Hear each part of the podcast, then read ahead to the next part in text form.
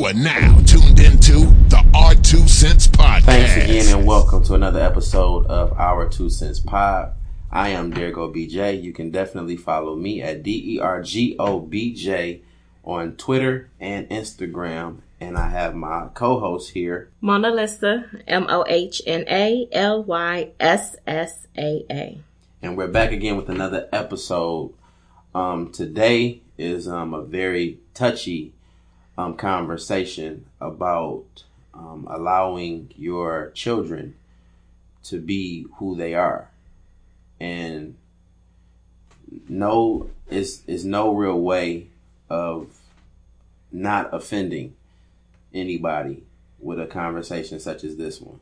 But um, I think it's a very necessary conversation because um, who would we be if our parents allowed us to be children? Um, my personal experiences of um, not being able to actually have a childhood because I was responsible for babysitting kids that wasn't mine, that wasn't even my mama's. You know, my mother, you know, looking out for family and all of these different things, and actually um, making me sacrifice a childhood to, you know, be benevolent to people that she don't even talk to today. Um, just the idea of letting your kids be kids. So we posed the question: If you go to a toy store and you let your son, you know, pick, and we say son because we're the most critical of um, boys when it comes to what they play with, what they do, how they express themselves, should they have emotions, and you know those type of things. So you give your son the opportunity to go into a toy store. Let's just say Toys R Us is still popping. And you say you can have whatever you want in this store. And you allow him to go and pick one item with his own free will. And he comes back with a Barbie doll. Would you, as a woman, buy that doll for him? Hmm.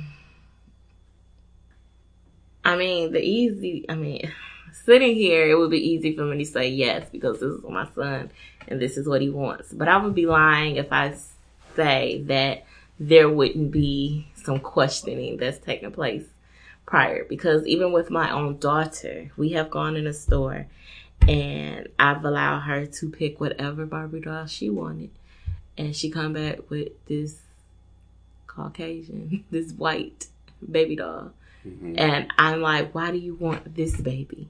Don't you want a baby, a pretty brown, dark skinned baby doll? Mm-hmm. My concern at that point was wanting her to be proud of her her complexion. You know, I don't right. want her to be ashamed or to feel some type of way about who she is as a as, as a dark skinned you know girl. Um, and as she probably wasn't even thinking that far into it. She just wanted this baby. Right, right. But I'm and and I've gone through this line of questioning with her. Ultimately, I buy the doll she wants, but I still think that a part of me should have, you know, should have just gotten it, you know, right. as opposed to going through this line of questioning with this child about their preference. Um, so I don't know. That that's really, really a, a really hard question to really answer because I don't know unless I'm really in that that realm. I think ultimately because it's not simply just allowing a child to be a child at that point, you're also talking about um, if he's if he's wanting a Barbie doll, then this is also talking about gender identity or sexual right, identity, right. you know. And that's kind of like the prequel to well, what's gonna come later if you want this doll versus the basketball or the truck or right. the action figures or the trading cards. Yeah.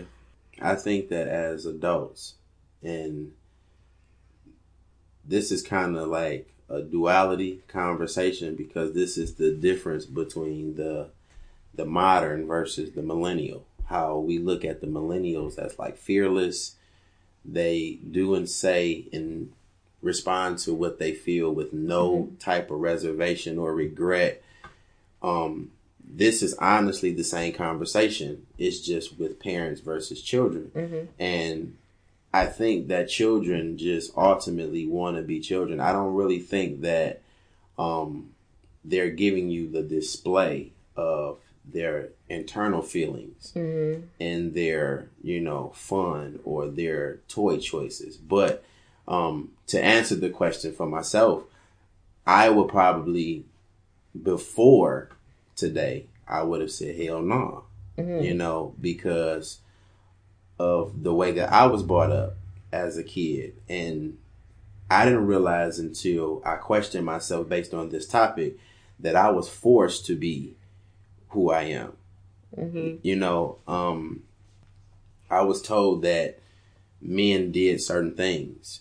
Um, but what I also noticed that um, in this experience with having a, a male, whether it be my father, my grandfather, uncle, whoever, there was a lot of things that men did that they left out. They left out that men do cry, men do have emotions, men have feelings, men have questions, mm-hmm. men have, you know, torments mm-hmm. and social political issues and all of these different things. Insecurities.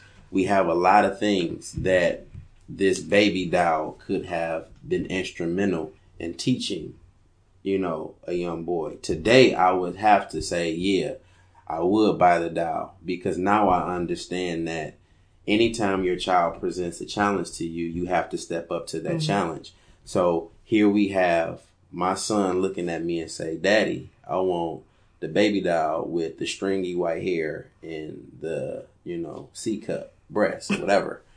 okay, cool. Now I get to sit down and I get to say to you, well, this is how this is how you deal with women as a black man because even though this is a toy that you chose, if you go out into the real world, you can't, you know, do certain things with this particular color and type of mm-hmm. woman. You get to actually take advantage of the teachable moments. Whereas if he had picked up a black baby doll, it's a certain way that you have to explain to your young boy. It's a complete difference in how you treat certain women. You can't treat the white girl like you treat the black girl, Mm-hmm. which they are created equal in certain aspects, but there's some inequalities mm-hmm. nonetheless. Like you have to take advantage of those teachable moments and then you have to put yourself in the position to buy more toys. Mm-hmm. Like you can't just if you if you want to balance the child's childhood by giving him both the you know the yin and yang of some sort like Yeah. you want to make sure that they understand themselves totally then yeah you buy the baby doll but then you also buy the male doll too so that you can teach your kid how to interact mm-hmm. with you know male and female boy and girl if you want your son to know that women are not the only ones who are supposed to cook in a relationship, mm-hmm. then allow that boy to get the easy bake oven if that's so much what he chooses. Yes. Get him the the Playskool kitchen so mm-hmm. that he can begin to take on those virtues that we take for granted as children. Like little girls don't know that they want to be mothers when Right. they're little. Very true. You know what I'm saying? They just naturally have this instinct to pick up a baby doll and care for it and comb its hair. That's just the, the mm-hmm. virtue of a child. And we take that away from them kind of by believing that we can steer sexuality. We can mm-hmm. steer what they're into, you know, as far as their personal being. You know, we want our sons to play football. They may not want to play. You know what I'm saying? So we have to focus more on what we can actually control. And then the funny thing about this conversation is we get so caught up in trying to make the decisions for our children mm-hmm. that we totally forgot that it's a possibility that if you didn't buy that toy, mm-hmm. you did worse by breaking that promise. Absolutely. Standing right there in the store. Like you said, I can have whatever I want. Yeah. But when I came with the baby doll, you shitted on it and I mean, I don't think I would necessarily not buy the toy for my kid. It's just that, you know, I think I would definitely have a line of questioning that I probably sh- shouldn't have at that moment and just kind of observe and, and have these conversations with the child later as opposed to, um, standing here with this little kid asking them, well, why do you want this toy? What is this so significant about this toy versus this other toy? And that even goes to show you how sometimes our mindset is just stuck on how we were programmed mm-hmm. and raised. But I don't know. I mean, I'm not even concerned about the sexuality part of because I, I'm, yeah, I don't know. I mean, whether my kid ever decides to be heterosexual, homosexual, whatever. It is yeah. what it is. But I think that's maybe just the shock in that moment more so than anything. And that's um, always what it's a little kid. It's just with. the shock, but um, ultimately, I mean, if that's what they want, kind of like what you said, I kind of agree. You know, if you buy that toy, then you know, buy the other toy to kind of complement and right, teach right. them both ways. But generally, if they have a preference, they're gonna gravitate toward what they gravitate toward. And the mm-hmm. sickening part is, is like it's so many different layers to parenting that I think becomes a lot different. Well, not even different, but difficult for the child when they grow up. Like imagine, imagine you feeling like, and this is, you know, just an example. Mm-hmm. It's not necessarily like the premise for the topic, but imagine feeling like, okay, I was born gay, mm-hmm. right? And who's to say if you were or not. That's up to you. Like, I mean, everybody has their analytical, you know, presentation to make when, you know, that topic or that statement is made, but that's neither here nor there. You feel like you were born gay, but your parents are saying, in my house, we gonna serve the Lord. Well, one ain't got nothing to do with the other. Ultimately, it doesn't. But then you, but then you, you come across those religious people who you know tell you about you know Sodom and Gomorrah and all of the different things about you know homosexuality and how it's not how it's not the way of the Lord and all of these different things that they say and they talk about Leviticus and all of this stuff. Okay, cool. What do you do with those feelings as the child and as the parent? Well, I don't have those type of views, so that would not be a problem in my home. But right. I mean, like I said, I'm I'm I have no issue with a child being homosexual, whatever. That's not a problem. I think that the initial, like I say, is just the shock of, you know, you're looking at it as a prequel to this, this the limit with the toy. It's just a prequel to well, what is this? What's going to come after this? Right. Is this the first sign of mm-hmm. them because it may not even be that. They may just genuinely want that toy and as they get older you know they heterosexual that's just their preference at that moment. I don't know. But um i mean growing up in a house like that i don't know that's you don't want to stifle your kid. You don't want your kid to to feel like they can't be who they are. And you can't be that strict in terms of your views in a household, but then want your child to be open to you. Right. right. You know what I'm saying? Because there are times, even in my own growing up, I felt like my, uh, uh, you know, my parents at some points were, um, I don't want to say I couldn't trust them, but there were certain things that were said or done to gain my trust and to get me to open up. And then when I opened up, I felt like I was punished for being truthful. Right. Well, now I have no interest in talking to you. Exactly. So don't ask me anything no more. Mm-hmm. And then now we're at it bumping heads constantly because now you feel like I'm distant and I don't talk to you.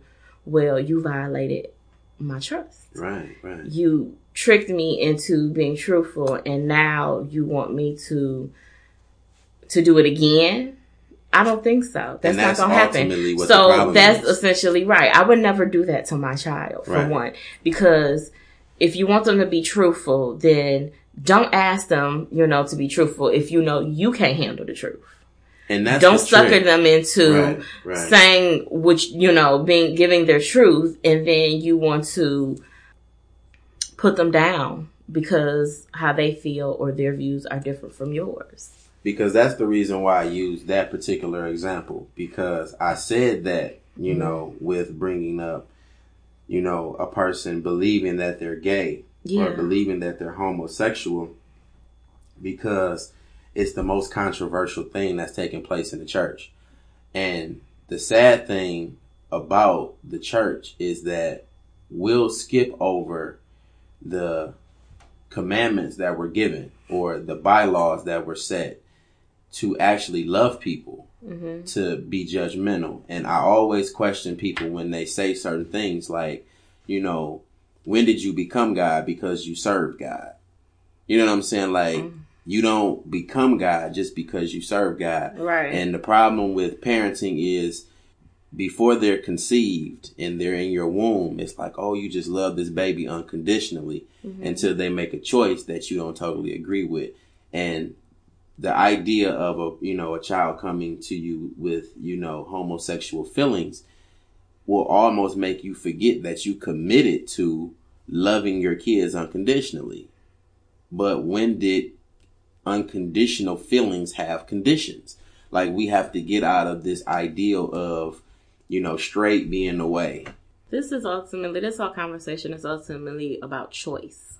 Pro choice. And as as a yeah, pro choice. And as a parent, we have to learn and understand your only responsibility when you're bringing these beings into this world is to equip them as best you can to function in this world. right. But you shouldn't take away their choice.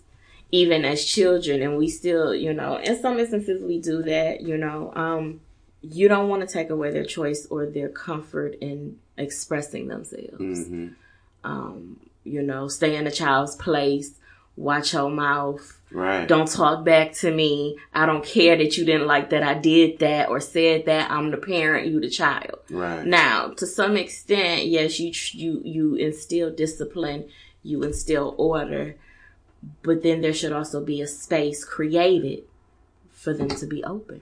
Right. Right. So nobody's saying don't discipline your kid, and I'm not saying that you can't, you know, create structure, hmm but there has to be some form of communication for them, some form of of of, of way for them to tell you and address their feelings. Right. It gets tricky because um I look at so many people who who deal with like insecurities because, you know, siblings, like one sibling gets more attention than the other. hmm Um there are so many dimensions to childhood that is so pivotal to how an adult functions in the world. And the parents of today are so conditioned to just say the cliche the cliche shit, you know, do as I say and not as I do when what you do is more impactful Yes. than what you say. Very like so. parents don't realize the trap that they set for themselves because you don't live up to what you're saying and you don't do any of what you're telling me to do. So you're the more you're the mm-hmm. most detrimental to me as an adult. Everything that I've taken on in my personal being has been kind of steered and directed by you. I think that that statement is just incomplete. You don't say something like that without following up why you're stating that. Right, right. That's do true. as I say and not as I do. And you leave it at that. And they're like, well, what the f- And why your Why? door closed like, every night at You know? o'clock? So, you know? right. So the thing is, don't just stop there, but let them know you're human too. Mhm. You know what I'm saying? I have my faults and um, learn from my mistakes, or I want you to do better than what I'm doing, or do better than what I've learned to do, as opposed to just simply don't worry about what I'm doing, just do what I say. But then And they don't understand why you're saying Right. that. But when you say that, you know, acknowledging your faults, Mhm. this is more of the reason for our children to be allowed to make those mistakes and choices if that's what it is. Yeah. You know what I'm saying? So, like, the ideas of people making choices is almost to say that their choices are going to stick and there's no possibilities of them changing. Like, I know some people that have decided for mm-hmm. themselves to, you know, entertain same sex relationships and found it to be worse than the opposite sex. And then mm. they convert back over. We don't leave any room for decisions to be made by the people who make the choices. And you still hold them to the responsibility of your feelings. It's like totally unfair. Mm-hmm. The Bible it just simply means basic instructions before leaving earth. The Bible tells you to love your neighbor as yourself. So mm-hmm. even if they're doing something that you don't necessarily approve of, you're supposed to still love the person, but just do not like what they're doing. Um, it doesn't mean that you have to socialize, but you definitely have to be cordial if they come into your circumference. It's just certain things that we fail to understand that we're responsible for despite the choices that people make. And I wanted to talk about the parent trap simply because the children that we have are the closest thing to us, the most sensitive thing to us, and we still treat our kids like strangers. You know what I'm saying? Like, um, I'm around a lot of parents who, you know, let their young kids like verbally express themselves. And a long time, I used to be like, well, damn, you just gonna let this little nigga cuss like that? You know what I'm saying? And I didn't realize that like my homeboy would be like, Where did you learn that word from? Did you hear me say that? You know what I'm saying? Or, you know, because he's mindful, like, I try not to cuss around my kids. Like, where did you get that from? Mm-hmm. And then, you know, that opens up the dialogue for your kid to say, mm-hmm. well, this is what my friend daddy say or whatever. And it mm-hmm. makes you investigate who you hanging, who your kids are hanging around. Now you become a little bit more active in what they're doing in opposed to don't say that. And they don't even really know what they're saying. They just know that it makes sense and it kind of describes how they feel. Like I'm a person who don't necessarily cuss in front of adults, but profanity explains my feelings profoundly. yes. You know what I'm saying? Like, Yes. so you might hear me say something and you like, Brand. Cause that's how my mama said, Brand. You know, like, she'd be shocked to know that I have some very explicit feelings Yeah. you know, things that I can't talk to her about because she is so religious and spiritual. And I like I want people to understand that religious is not bad because you have to be religious about the faith that you practice. You have to practice that every day. But it's just the stigmas that come along with it to where you adopt a thing that kind of marginalizes or even colonialize somebody else. That's the part of religion I don't like. So what if you interpreted this Bible completely wrong? That's the that's another question. Like, There's more than one way to interpret anything. right? But what if all this time everybody's taking everything at face value and you're interpreting it completely wrong? Yeah. And you put so much weight on this Bible, this book, this religion hmm that you have, and you're going about it all wrong. I don't want to be that person at all, at all. Like, See, yeah, I I'm a very spiritual person. I don't, I, and we're not gonna get into that too deep right now. But the thing is, you know, you can't be so faithful to this book and your religion that you lose quality of life. yeah, that that has a a big impact on me because, like, I always like I always make sure I tell people whenever I talk to anybody that's on their spiritual walk, like, you can't confuse God's will with God's work. Like, you can't do God's job. Your God, praise your God, but live your life. yeah, you have to give people the freedom of their choice, their pro-choice, their, you know, they're at their most honest and their most liberated when they're actually doing things that they want to do. And me telling you that Jesus is the way when you've been raised Muslim is a, a never ending conversation mm-hmm. that's probably going to prevent us from even getting to know each other, one, Right. possibly understanding that we could be of benefit to each other because we can teach each other about where we come from. And it gives us a more conducive form of unity because I think when people think of unity they associate it with everybody on one accord and that's totally not what it is. Unity to me is despite the fact we are different, we can coexist. And you, You- respect you the respect difference that.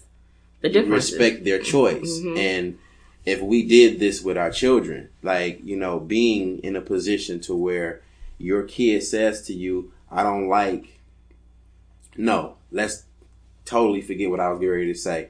The one thing that I can't stand about parents is when your kid is little and you go over a family member house and your kid is more drawn or more compatible with a certain family member, but this other motherfucker on the side want a hug. And you say, give your auntie a hug. Mhm. Give your uncle a hug. My kid don't like this little motherfucker over here. You know what I'm saying? Yeah. Like, you're not gonna make me, you're not gonna force me or force my kid to love you. That means you have to work on that relationship. That's my child's choice to not fuck with your energy. or if my kid is stuck to my side and you insistent on pulling them Right. from me to come to you. That's happened. That like, shit come crazy. That shit crazy. And so now, you know, you have these situations. Well, I have these situations where I'm having trouble feeling compassion for people because I was made to care for them. I mm-hmm. didn't naturally start off caring about them like that. So it's like when I say that I don't have to see them or I don't have to talk to them, it's like, oh well, you're being you're holding a grudge or you're not necessarily being what's considered to be a family member. No, I'm being truthful. You know what I'm saying? Like this was never my intent to have this level of compassion for this purpose. This is just what I was made to do by my parents. hmm You know what I'm saying? Like, if you knew in real life that I never fuck with you, like from Mhm. five years old, I didn't fuck with you. So I definitely don't fuck with you now at 34. Right. You would understand, like, why when I see you in the street, it's just, hey, what up? Like I talk to other Right. people. You know what I'm saying? But as kids, it's like you're made to love people. You're made to respect people who don't deserve respect. And kids pick up on energy. On Let's not get it twisted. Yeah. Kids are not dumb beings by no means. Well, most of them anyway. yeah. So, I mean, kids pick up on energy. They pick up on vibes and yeah, you shouldn't, yeah. You shouldn't force people to do things that they don't want to do. So, like me in this whole process of doing, you know, our two cents, like I want you to understand that you're gonna get our two cents whether you need it or not, because True. we talk about a lot of stuff that people don't necessarily deal with, and the more that we get into like talking in this dynamic, it'll begin to like help us take certain forms hmm within the show that's gonna make people uncomfortable. Like I am a person who was like raised in church my entire life, and I just got to a point within like the last two years where I just didn't feel like I needed church. Like I felt like the more I became a part of the church for like the institution itself, the more of a hypocrite I became. Like I was literally just doing things because it was a a religious tradition and it wasn't really benefiting me. And then I'm around people who would tell me the things that I love is the equation of how much sin I was in. I can't listen to like secular music for what it is, it's just good music, you know. Um I can't listen to R&B because of the way it encouraged you to possibly sin. But here you are in church pretty much scouting your wife or your husband and you're not even paying attention to the word. Like how much have you changed for real if the feelings that are being conveyed within the song is Mhm. still in you without you listening to the music? Right. Like how much of a change are you making? Like when I joined the when I joined the church, the last two churches I joined, they were basically trying to make me with another member of the church so that they wouldn't lose membership. Mm. So that way, if you marry one of the sisters of the church, we don't lose two members, and y'all can keep paying. What? It's like it's it's so many politics. That's too much. that. First of all, you're a little too involved in my personal life. Exactly. okay. So, no. And church is a business. It's a business. It's a business. Is and and that's my choice if I even want to be involved in it.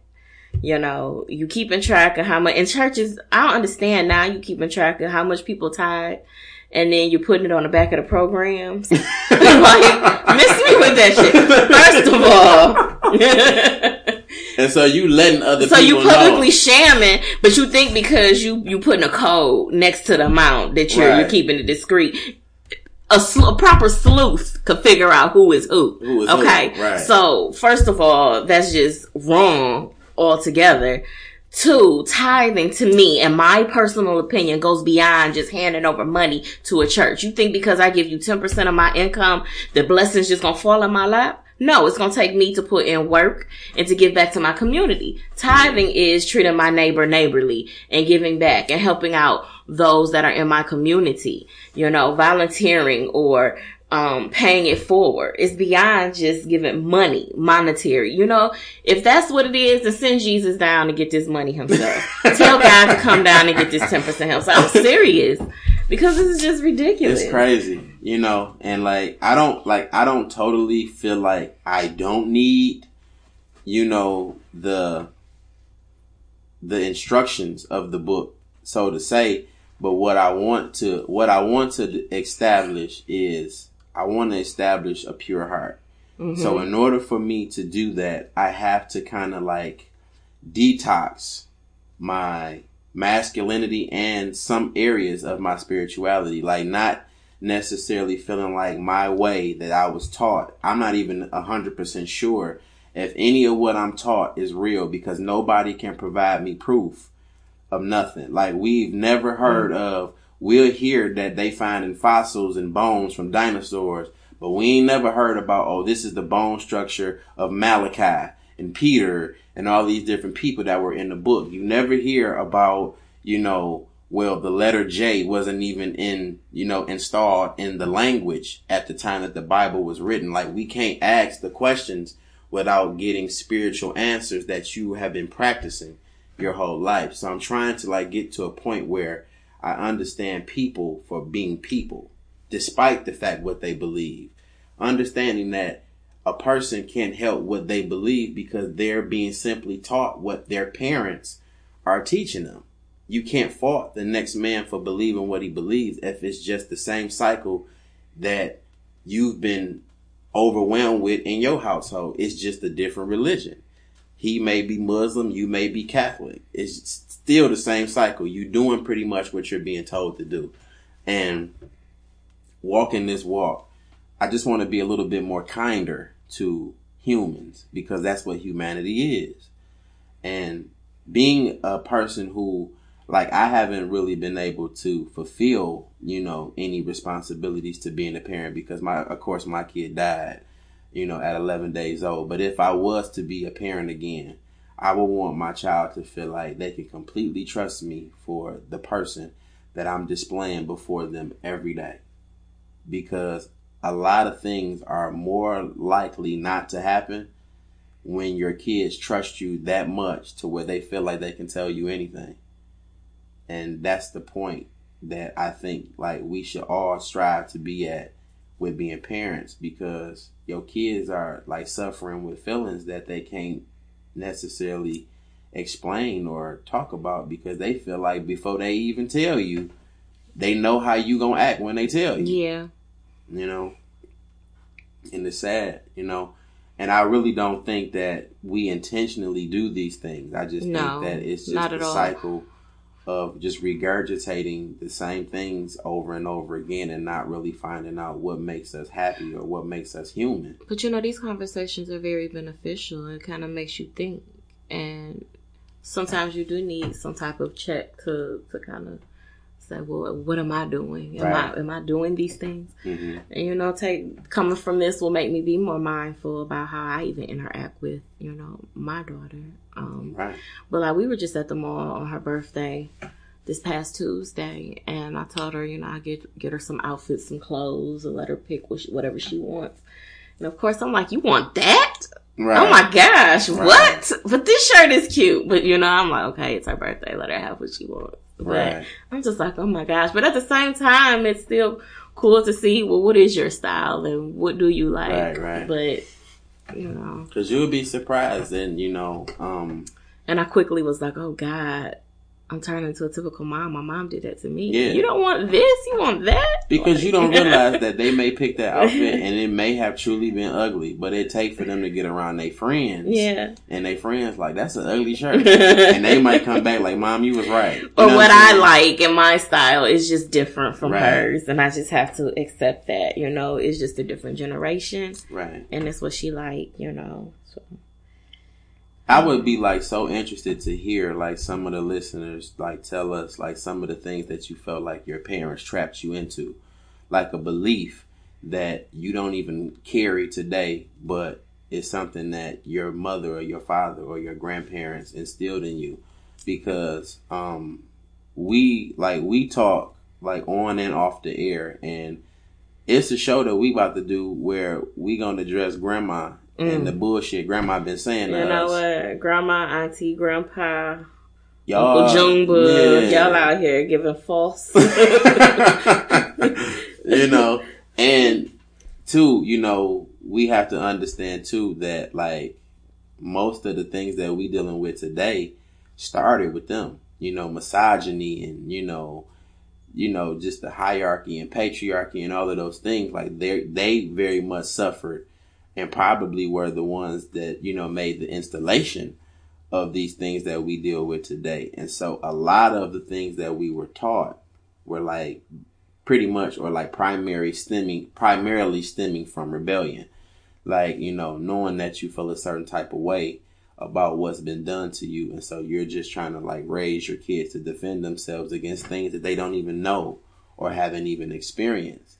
So it's a lot of shit that I remember hearing, you know, a particular grandmother say that I'm like, Grandma, you on some bullshit. Mm-hmm. You know what I'm saying? Like, that's not, you know, even my life, you know, or that's not my feelings, you know. So it's a lot of things that, you know, we as parents have to understand because even if you're not a physical or a biological parent, you may be a godparent or you may be somebody that a kid really looks up to and you got to make sure that you're telling them the most healthy and substantial things to, you know, make them comfortable with being who they are yes. because um, not being comfortable with who you are does lead to some detrimental things like suicide or you know doing some type of bodily harm to yourself and i would personally like to know if i ever had a kid that my son or daughter would you know definitely tell me this is what i'm contemplating you know so absolutely.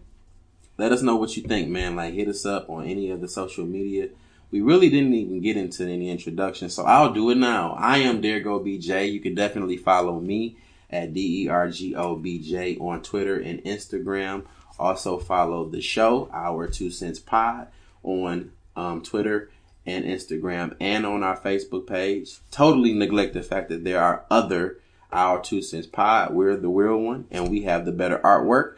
You see the different colors, the red, the, The blue. shade. You know, hey, support them if they got good content. Let us know that too. You know, we definitely shout out the other Our Two Cents. I think we all are typically trying to serve the same purpose, but for us, you get our two cents whether you need it or not. But that's neither here nor there. Follow our show on Twitter, Instagram, and Facebook, and then also follow my co-host at Mona Lisa, M O H N A L Y double S double A. we are definitely trying to change the dynamic of the conversation. So um, let's not get trapped up in tradition and not paying attention to the needs of the people that we care about the most.